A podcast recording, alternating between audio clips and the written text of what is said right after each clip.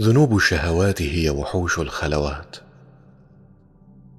لكنها لا تدرك كل من فر منها إلى ربه. مهما تكاثرت ومهما تكرر تكاثرها. وأما من فر من وحوش الخلوات إلى يأسه فقد هلك.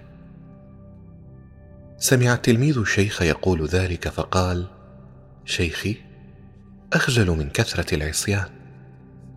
وأصعب من ذلك أني أشعر بالطرد والإبعاد وإلا لما أسرفت بتكرار المعصية. فقال الشيخ أبني خجلك من ربك بعد الذنب توبة. وأما خجلك منه قبل الذنب فعصمة. وأما خجلك بعد الذنب من الطمع في رحمته فهو الاستكبار وليس خجلا. لأنه قد أخبرك بأنه لا يمنعك من بابه إذا أقبلت عليه مهما عصيته. فلماذا تخجل من الوقوف ببابه وهو مفتوح لك؟ هذا لو صدقت نفسك ليس فعل المستحين وإنما هو فعل المستكبرين. يا بني لا تجعل الشيطان يدخل عليك من باب الحياء. ليخرجك منه إلى انعدام الحياء وهو الاستكبار والمبارزة بالعصيان على وجه العناد.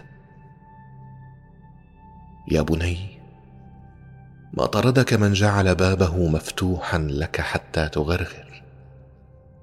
أنت من توصد الباب دونه بيأسك من رحمته.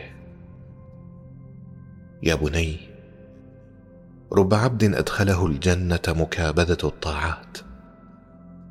ورب عبد أدخله الجنة مكابدة المعاصي.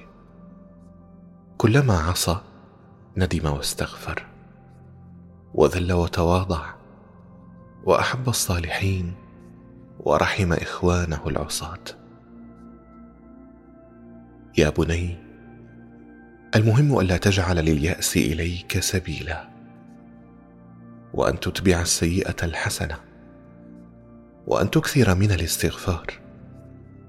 واجعل عظم رجائك توبة نصوحه تغسل حوبتك وتطهر قلبك وتزكي نفسك.